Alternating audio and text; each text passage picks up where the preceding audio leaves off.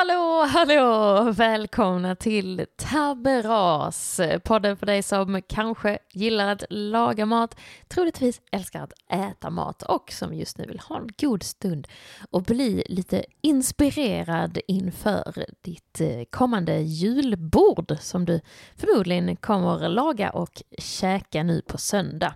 Det här är då alltså en eh, matpodd du har i dina öron med mig, Matilda Wildmark, och med dig. Han med luvan, skägget och magen, Rickard Lindqvist. och jag har magen för att jag lagar mycket av maten. Du lagar mycket av maten och vi hjälps åt att käka den. Precis. Så är det. Nu kör vi.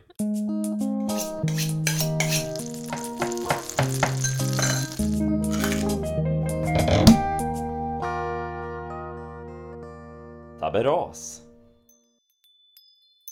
Julen står för dörren och alla har fullt upp med att laga mat, slå in presenter och allt som ska göras inför den 24. Du står i ett hörn av köket och äter på en av dina favoritbakverk och undrar vad du ska baka inför jul. Du tar en till tugga och inspirationen likt ett slag slår dig rätt i ansiktet. Du börjar med att koka karamell, bubblande, mörk och söt. Du hackar även mandlar som ska bidra med textur. Till slut så tillsätter du ditt favoritbakverk ovanpå karamellen och mandeln och skjutsar in allt i ugnen. Du väntar och väntar och till slut så ringer matklockan. Du vänder på bakverket likt en julig tartatin och voilà! Saffransgiffeltarten är född. Du, du, du, du, du, du, du, du. Vudu, vudu. Du, du, du, du, du, du, du, du. Nu är det jul igen. Ju, ju, ju, jul igen. Välkommen till Tabberas julavsnitt hörni! Ja, jul är det alldeles strax. Om du lyssnar så att säga i realtid när vi släpper det här avsnittet så är det ju julafton om bara ett par dagar. Ja, är du taggad? Nej, inte särskilt. Därav ljuden. Du lurar ingen. Nej, det gör jag inte. Jag älskar jul. Allt som har med jul att göra. Ja, Förutom mammas julpyssel. Och julinredning som kommer i oktober. ja, ja. Redan. Du, du, tycker, du är lite mer konservativ där. Det Ja. ska inte vara för tidigt. Nej, men lite så. Nej, Mm. mamma har blivit bättre. Jag älskar dig mamma. Men hur, eh, hur, vad brukar du göra för att komma i lite julstämning? Jag har ju en jullåt som jag gillar. Är det Fairytale of New York? Ja, och eh, RIP till eh, våra kära Sean Ja, som gick bort nu, eh, 65 år gammal. Men det är nog den enda jullåten jag gillar. Sen finns det ju massa så här eh, hårdrocks, parodi, ja. låtar som är väl ganska roliga liksom. Men en eh, genuint bra jullåt är Fairytale of New York. Så den går på repeat då? Den går på repeat och något som alltid får mig i julstämning, det är fan saffransgifflar alltså. Ja, de, eh, de köps ju i, jag ska inte säga mängder, eh, men Jag skulle säga mängder. I tråg. Ja, det, det finns nästan alltid en påse här hemma. ja. Och det är något, alltså jag gillar ju vanliga gifflar som varenda stolle på den här, i det här avlånga långa landet, tänkte jag säga. Men eh, saffransgifflar är ju något extra. Det är ju ett väldigt bra bakverk till att börja med och sen tillsätter man saffran och det är fan typ världens bästa krydda ju. Ja, men den, är ju, den har ju något, det får Mm. man verkligen säga. Verkligen. Och kanske också för att man så starkt förknippar den med jul, att, och att man köper inte den oftast resten av året om man inte gör fisksoppa. Nej men eh, precis. Så att då blir den ju också lite speciell, att man har inte tillgång till den alltid. Nej, exakt. Det känns ju, man har ju alltid tillgång till det, men det är ju bara, egentligen är det bara vi som förknippar saffran särskilt mycket med jul, tror jag. Det är samma med kanel. Ja, egentligen. Ja, jag menar vi har ju kanelbullar resten av året i och för sig, men det känns som folk tycker kanel, nejlika och saffran är bara så här, får bara användas på jul. Mm. Ja, men med kanelen, åtminstone liksom när det är maträtter, Ja, där känns det som att eh, folk är ganska konservativa med det resten av året. Liksom. ja men precis. Och alltså, vad är det med gifflar egentligen?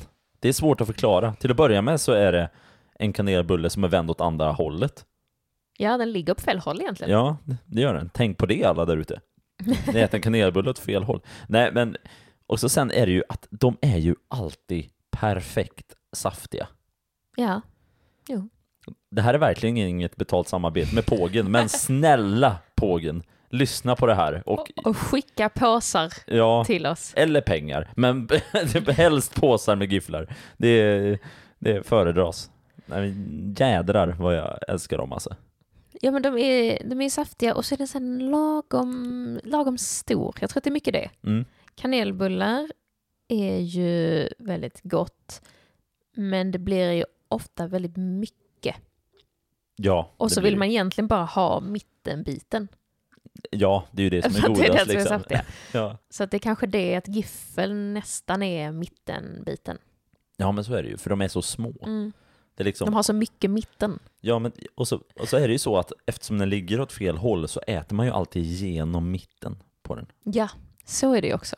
Ja, precis. Väldigt sant. Ja, så, och det är ju en eh, två, två tuggs, eh, ett tvåtuggs bakverk. Ja, jag har sett dig ta det med en. Ja, men det behöver ju inte ta upp bland folk. Men, eh, men ja, så du fick ju lite, lite inspo att eh, hitta på en liten efterrätt här med saffransgifflar. precis, precis. Och det, det var ett recept som jag lite tog ifrån eh, faktiskt Pågens hemsida, där de gjorde en så här pekannöts bourbon-variant med vanliga kanelgifflar. Och då tänkte jag att det här kan ju julifieras. Mm. Så då gjorde jag en liksom klassisk eh, knäck slash karamell och så sen tillsatte jag mandlar, för mandlar är juligt också. Och så sen saffransgifflar då som jag la i den här formen och så sen bakar man av det i ugnen och sen när man tar ut den så kan man vända den lite snyggt så blir det som en, ja som jag beskrev i berättelsen, en liten tartatänaktig bakelse. Ja, tartatän fast eh, utan liksom paj. Eh, Pajdelen. Ja, exakt. Det är ju bullarna som är själva pajdegen. Precis, där. de är både frukten och degen i det här Exakt, fallet. exakt, exakt. De är allt. Ja, nej men, och det blev riktigt gött faktiskt. Ja, men eh, för den som, eh, för den som gillar en söt dessert så är det ju perfekt. Ja, jag tänker att om man på det ultimata sättet, nu gjorde vi inte det här, så kan man ha lite så här, ja men, syltade mandariner och sånt, eh, apelsinfiléer och sånt som man ofta har till juliga desserter ändå. Kanske bara riva lite apelsinskal ovanpå så tror jag att det kan vara, bli dunder. Ja, verkligen. Saffransgrädde, där du. Ja, Ja. Som, eh, som jag har nämnt i tidigare avsnitt så är jag ju, det är ju en av mina nya favoritgrejer med smakinfuserad grädde. Ja, men precis. Oh, fint ord. Infuserad. Ja, tack. Jag lär mig saker. Jajamän. Precis som ni som lyssnar. Eller hur? Ni, ni, ni hörde mina finger guns när jag sa det. Nej, och det är ju en liten eh, bakeception där. Man bakar ju ett redan bakat bakverk. Ja, Hur många kan, kan jag säga bak? ja några gånger till tror jag. Ass! Ja, nu lugnar vi ner oss. Ja, nu lugnar vi oss. Men om vi ska gå in lite mer eh, specifikt på eh, hur den här eh, desserten faktiskt tillagas så kan du få gå igenom lite mer steg för steg. Ja, men absolut. Och det här är ju, som min kära fästmö sa, att det är en väldigt söt dessert, detta. Eh, så man ska ju börja med att göra en form av eh, knäck eller karamell. Jag tror att i knäck så har man väl grädde också. Eh, det har man inte här, men man har väldigt mycket olika sockerarter och väldigt mycket smör har man. Så jag tänker att vi räknar det lite som en knäck ändå. Ja. Man ska alltså ha muscavadosocker, som är då lite mörkare, knäckigare socker. Man ska ha honung och man ska ha sirap och man ska ha smör. Och hur man gör detta då, det är egentligen att man smälter smör i en kastrull, blandar ner muscavadosocker, honung och sirap och sen låter man det här koka då tills det har liksom tills allting har interagerat med varandra och smält ihop. Ja, Jag, man brukar få röra om lite så att det inte blir massa sockerkristaller och sånt där. Liksom.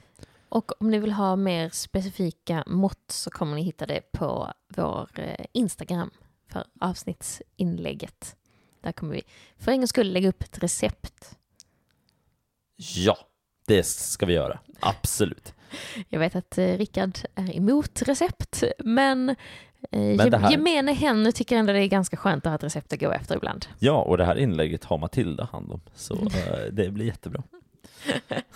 Nej, men och så sen ska man koka det här då, helt enkelt.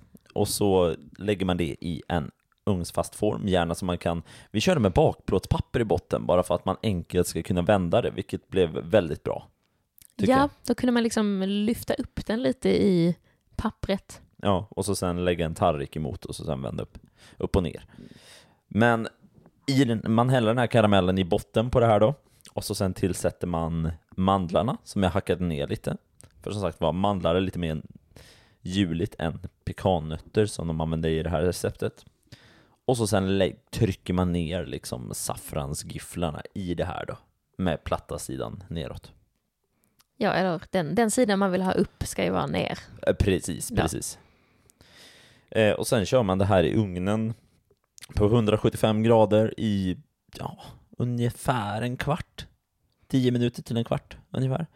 Tills det har blivit bubbligt och eh, inkorporerats lite det också.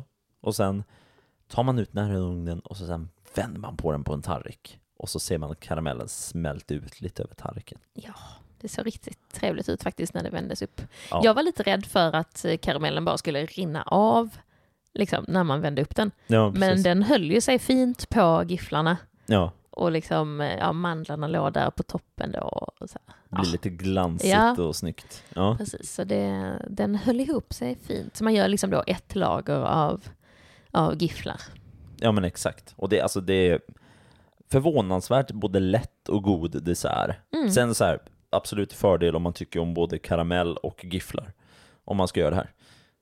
Skulle Ja. jag vilja säga. Det är lite av en förutsättning, Ja men exakt. skulle jag säga. Och om man ska, om man ska räkna på så här portionsvis och så, hur, hur man ska tänka, så, så är det ju en ganska så liksom mäktig eh, dessert. Alltså man, man kommer ju inte, kanske, de flesta kanske inte kommer trycka i sig fyra, fem gifflar med karamell efter en hel julmiddag. Nej exakt. Så man kan kanske räkna tre gifflar och eh, lite grädde per person. Mm. Typ. För sen ska man ju orka med allt julgodis och sånt på kvällen också. Exakt, så man måste ju lämna lite plats till godiset. Och julbärs och lite glögg och groggen kommer ju fram också. Ja, massa Vad är det för fel på den du har? Den är slut. Exakt. Veckans faktaruta. Gifflar började som en kanelsnäcka som helt enkelt blev felproducerad. Detta underbara misstag har varit med oss sedan 1970-talet. Om du googlar risgrynsgröt ursprung säger Google att den kommer från världen. Risgrynsgröt finns mycket riktigt på många håll i världen. I Sverige var riset länge en dyr importvara, men på 1800-talet blev gröten vanlig bland vanligt folk och inte bara hos adeln.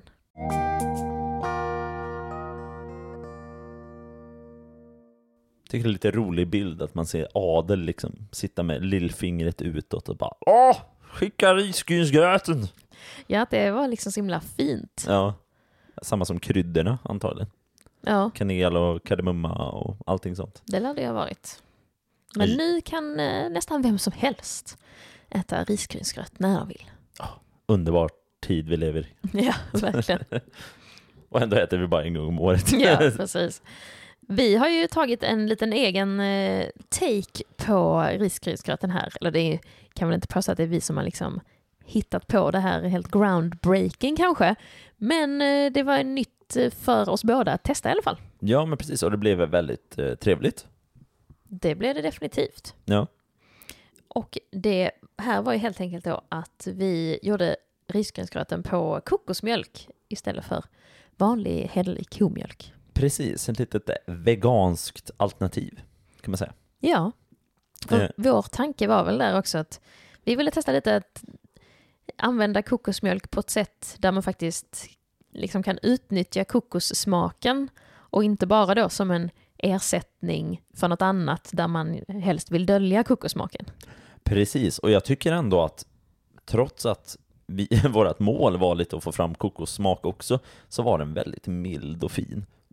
Alltså det var inte så här så att det blev shit, jag sitter och käkar kokos, eh, kokosgröt liksom. Nej, precis. Det var liksom ändå bara en liten, liten ton av kokos. Så att om man, om man verkligen vill få tydlig kokossmak så skulle man ju också kunna dra på med lite kokosflingor och toppa med Absolut. egentligen. Ja, ja, absolut.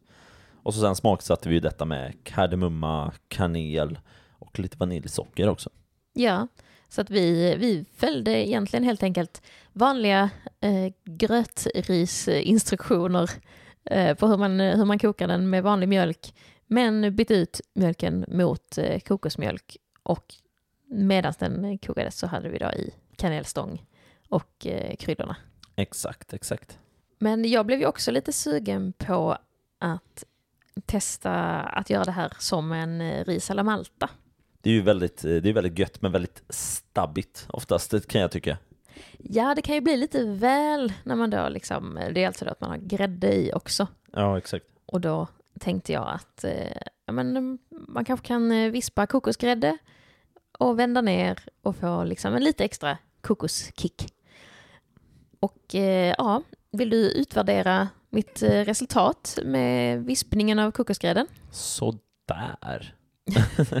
Nej men alltså saken är den att det är ju ganska mycket vätska, alltså ganska mycket vatten egentligen i kokosgrädde som separerat och när, när vi nu fick med det när vi skulle vispa den så blev det ju allting bara väldigt löst. Ja, jag var tydligen inte tillräckligt noga med vilken del av kokosgrädden jag tog med. För då är väl grejen helt enkelt så här att man, man behöver kyla eh, kokosgrädden. Man kan göra det med kokosmjölk också, det funkar Mm. också.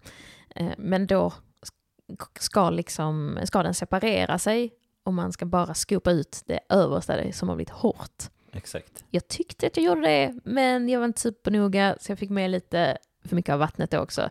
Så att det hände ju absolut ingenting när jag vispade och vispade och vispade. Den blev inte tjockare överhuvudtaget. Jag tror att det är för att eh, vattnet har frysit lite i kokosgrädden. För att vi hade den i frysen. Eh, Hur menar du? Att vattnet som finns i kokosgrädden frös tillsammans med själva grädden. Ja, ja. Eh, Så att eh, om det hade stått i mycket vätska. kylen så hade mindre vätska kommit med. Precis, precis. Ja. ja, det var lite tidsbrist så jag hade den i frysen en stund Ja. istället för att få den riktigt kall. Men det här blev jättebra ändå. Ja, det blev ju faktiskt det, för att vi använde ändå lite av den här grädden. Mm, ganska mycket faktiskt. Eh, och den, alltså, saken är den med kokosgrädde att det binder väldigt bra ändå. Speciellt eftersom att själva risgrynsgröten redan var gjord med eh, kokosmjölk. Så den blev ju inte rinnande eller någonting den här ris- risallamaltan. Visst, den kanske inte blir så, blev så fluffig som en traditionell risallamalta, men väldigt så här krämig och god. Ja, det blev ju faktiskt det. Och desto mer kokossmak då. Ja, exakt. Så att det är ju ändå bra att veta även om man, eh, om man inte har tänkt sig göra en risalamanta, men man testar det här med kokosmjölken och ifall den skulle bli lite, om man kokar den lite för länge, den blir lite för hård Mm. eller lite för torr, så kan man ju bara fylla på lite med, med kokosgrädde Ja men absolut, absolut. och eh, få till den till den konsistensen man vill ha. Ja, nej men jag tyckte det blev väldigt lyckat. Sen till det här så fileade jag ju lite apelsin... Jag fileade apelsiner helt enkelt. Och så la jag in de här filéerna i lite vaniljextrakt, kanellikör kan man väl säga då, då och lite socker. Och så även juicen från resten av apelsinen.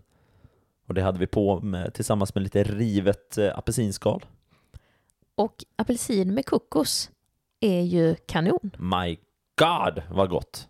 Det blev faktiskt otroligt gott. Och apelsinen har ju det här härliga att den är så söt men också lite syrlig. Mm. Och det är kanske exakt vad en risalamanta behöver. Ja, absolut. Nej men alltså det, och det är ju ganska klassiskt tillbehör, men jag tycker fan det här är snäppet godare än en ris alla malta. För jag tycker att en ris alla malta med grädde, det är så här, grädden bidrar inte med någonting. Alltså förutom alltså fluffigheten då kanske, att det ger lite krämighet, men det här bidrar ju faktiskt med en smak, tycker jag. Ja. Så jag tycker nog, jag röstar på det här. Ja, men jag med. Jag tycker att, eh, att det här eh, passar alldeles, alldeles utmärkt på julbordet. Eller efter julbordet har man väl kanske gröten. Ja, men precis. Så det här tycker jag också att, eh, att ni gott kan få testa på. Ja, och som sagt var, även om man kanske inte är så här, världens största kokosälskare så tror jag inte att man kommer störa sig så särskilt mycket på den här ändå. Nej, det blev liksom en, en, liten, ja, en liten hint av kokos och den här lena, härliga konsistensen som man får av kokosmjölken. Precis. Nej, för jag tycker ju att den är ju lite oljig, kokosen, så den blir ju väldigt len och sådär. Mm. Jag tycker det är, det är nice alltså. Och nu använder vi ju eh, light kokosmjölk Ja, som eh, till grund, liksom, risgrynsgröten. Och det var egentligen mest för att det var det som fanns i affären. Ja, det var det som fanns tillgängligt för dagen. Ja, precis. Så jag vet egentligen inte exakt hur det påverkar. För att, alltså den är ju lätt men den är fortfarande vadå, 7% fett kanske? Ja, exakt. Något sånt. Så den är ju inte, det är ju inte 6,7. lättmjölk liksom. Nej men, nej men precis, det är ju bra mycket tjockare än vanlig standardmjölk. Ja, precis. Så jag tror inte det hade blivit något bättre med att ha en tjockare variant av Nej. kokosmjölk. Precis, så det kanske egentligen var väldigt lagom att köra light och sen så då addera lite av den fetare kokosgrädden då på slutet. Ja, men precis.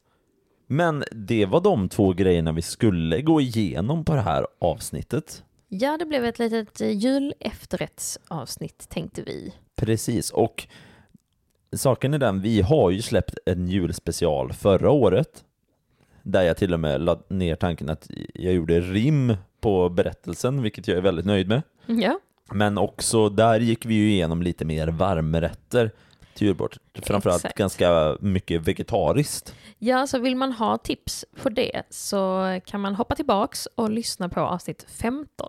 Och där eh, snackade vi då bland annat om eh, en variant med brysselkål, vegetarisk sill, vi gjorde vego ribs och en liten juldrink dessutom.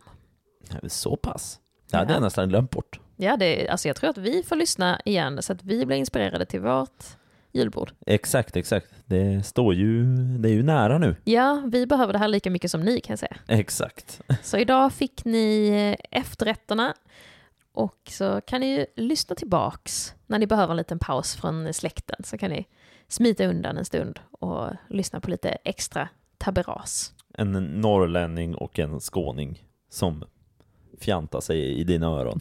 Ja, det är väl perfekt. Det är perfekt. Och nästa vecka så eh, hjälper vi dig att eh, bestämma vad du ska ha för förrätt till nyårsmiddagen. Det blir väl toppen det. Ja. Så du behöver inte ha någon panik inför nyår överhuvudtaget. Vi finns där för dig. Jajamän. Men eh, med det sagt, ni får ha en underbart trevlig jul. Ja, god jul på er. God jul. Ha det bra. Hej.